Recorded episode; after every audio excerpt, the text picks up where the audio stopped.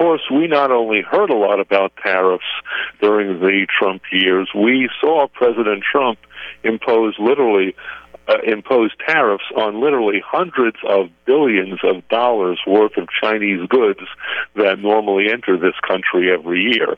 And some of those tariffs hit the 25% level, and they had a major impact on damping down competition from China and giving U.S. based manufacturers, including in Akron, great new opportunities to sell their products to American customers, and it was a major boost for U.S. based manufacturing.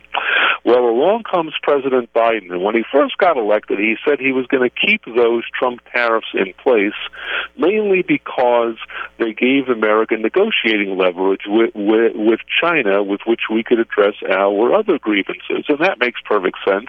He did say that if China's behavior changed, um, he might reduce some of those tariffs, but that's as far as he went. Well, lo and behold, you know, about a year and a half later, we find we find the U.S. economy dominated by raging inflation, and all of a sudden we're hearing from not only Biden administration advisors but the president himself. Well, we're thinking about reducing some of those China tariffs in order to fight inflation. Unfortunately, that's complete nonsense, economically speaking. And the main reason is there are so many reasons. I hope we can get into a few more more. But the main reason is that that these tariffs um, are such a small percentage of the whole U.S. economy and such a small percentage of what Americans buy every year when we total up all goods and all services that they simply don't move the needle on prices. Um, and so this argument that that consumers would get a valuable break if only some of those of those Trump China tariffs were cut, it's completely bogus. Alan, I wanted to get into the area where you opened it up on pertaining to the tariffs, and that was the impact that it would have on domestic manufacturing from companies and such. Uh, threw you into this and the research into the tariffs and what we were able to do domestically as far as business, did we get those results?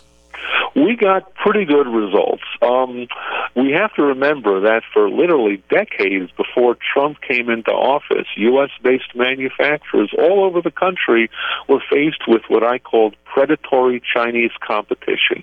Chinese competition that had nothing to do with free market forces, whatever, because the Chinese used various schemes from manipulating their currency to subsidizing their industries to stealing American intellectual property to dumping products here at, at, at way below production costs that gave them huge advantages over their U.S. based counterparts. Again, for reasons having nothing to do with free trade or free markets. And the Trump tariffs made a big change in that picture. It, it, it was hoped at first that they would encourage a lot of multinational companies to bring factories back to the U.S. We didn't see that much of that. We saw some of that to be sure. We did see lots of companies moving production out of China to various other very low cost countries like Vietnam and like Mexico, but not so much back to the U.S. But the help that was given to what's left of the U.S. manufacturing base, which is enormous. We're talking about uh, we're, we're talking about. Uh, about trillions of dollars of output each year, the help given to those companies that stayed at home was very significant. And we see the main proof of this in the fact that during the entire period when the whole economy and, of course, Americans health wise have been struggling with the COVID pandemic, U.S. based manufacturing has held up remarkably well. It's been the best performing sector, excuse me, the best performing sector of the economy by far in terms of maintaining production and maintaining employment. And that's got to be due to the fact that these companies are no longer facing so much of that predatory Chinese competition. Alan, one thing that you and I have talked a lot about in the last 15 years is the currency manipulation by China affecting their trade imbalance and how it favored them. And I thought maybe you could go back down that road and do a re education for the listeners. Oh, I'd be happy to. Uh, the problem with with a country like China manipulating its currency, and and it's it's important to remember that most national economies around the world enable their currencies to be traded very freely. Um, so their values tend to fluctuate according to how well investors feel that national economy is doing. China is a big fat exception. The Chinese government controls the prices at which foreigners and Chinese themselves can buy and sell their own currency. So when the Chinese government keeps its yuan, that's the name of the currency, when it keeps the yuan artificially cheap, it means that goods made in China can be sold much more cheaply than goods made in the U.S. or than goods made in any other foreign country. Um, and that's been the case for much of the last roughly 25 years.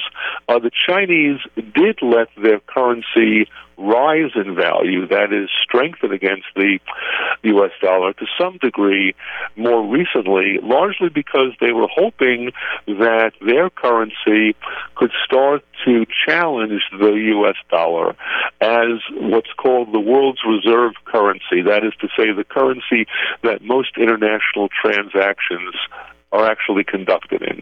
Um, and they've had limited success there. They've had some. But in about, since early March, because the Chinese economy has run into such troubles, in part because of a mammoth property bubble that they permitted to inflate, that they've now somehow got to deal with, um, the Chinese have gone down that devaluation road again. And in fact, when it comes, uh, in fact, versus the U.S. dollar, the yuan has lost nearly 8% in value since early March. That is a tremendous move down. And again, it's going to give Chinese goods artificial price advantages over their U.S. made counterparts, both in China and in this market.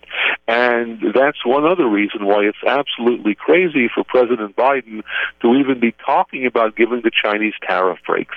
Alan, one other question that we have time for this morning. We could go on and on here, but we have oh, yeah. COVID the last uh, couple of years and getting back to manufacturing stuff. Then you couple that with the uh, product chain and the supply chain shortage and everything. And then you have a war going on in the Ukraine. And now we have inflation slash, and many people are looking at that word recession. You've been writing on certainly economic standards for so many years. How do you look at where we are right now in the country as far as inflation goes, and how concerned are you about a recession? I, I unfortunately think that we're going to be seeing uh, continued historically high inflation, and of course, we're talking about four decade highs uh, for at least the next several months before it starts coming down. One reason that that that scenario makes sense to me is that not only have retail prices been soaring, but wholesale prices, the prices that businesses charge one another in order to turn out the products and, and services that they eventually sell consumers. Plus, of course, we have a problem on the energy front, uh, and that's an enormous input for all U.S. based companies.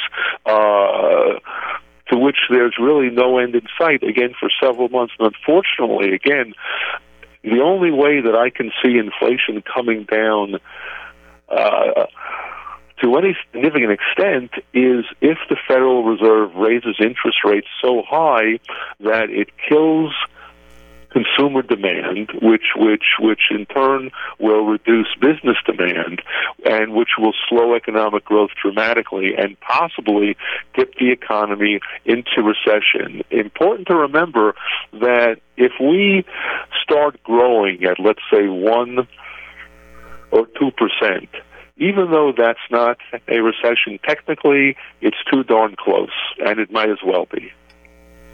Alan, great visit with us this morning, my friend. Thanks for carving out some time on a busy morning. Loved what you're writing and piecing together. Again, check it out. He's an independent blogger. He is the founder of RealityChek, Reality Check, C H E K. You can check him out all the time, Alan Tonelson. Alan, thanks for the visit. Good talking with you again. Oh, my pleasure as always.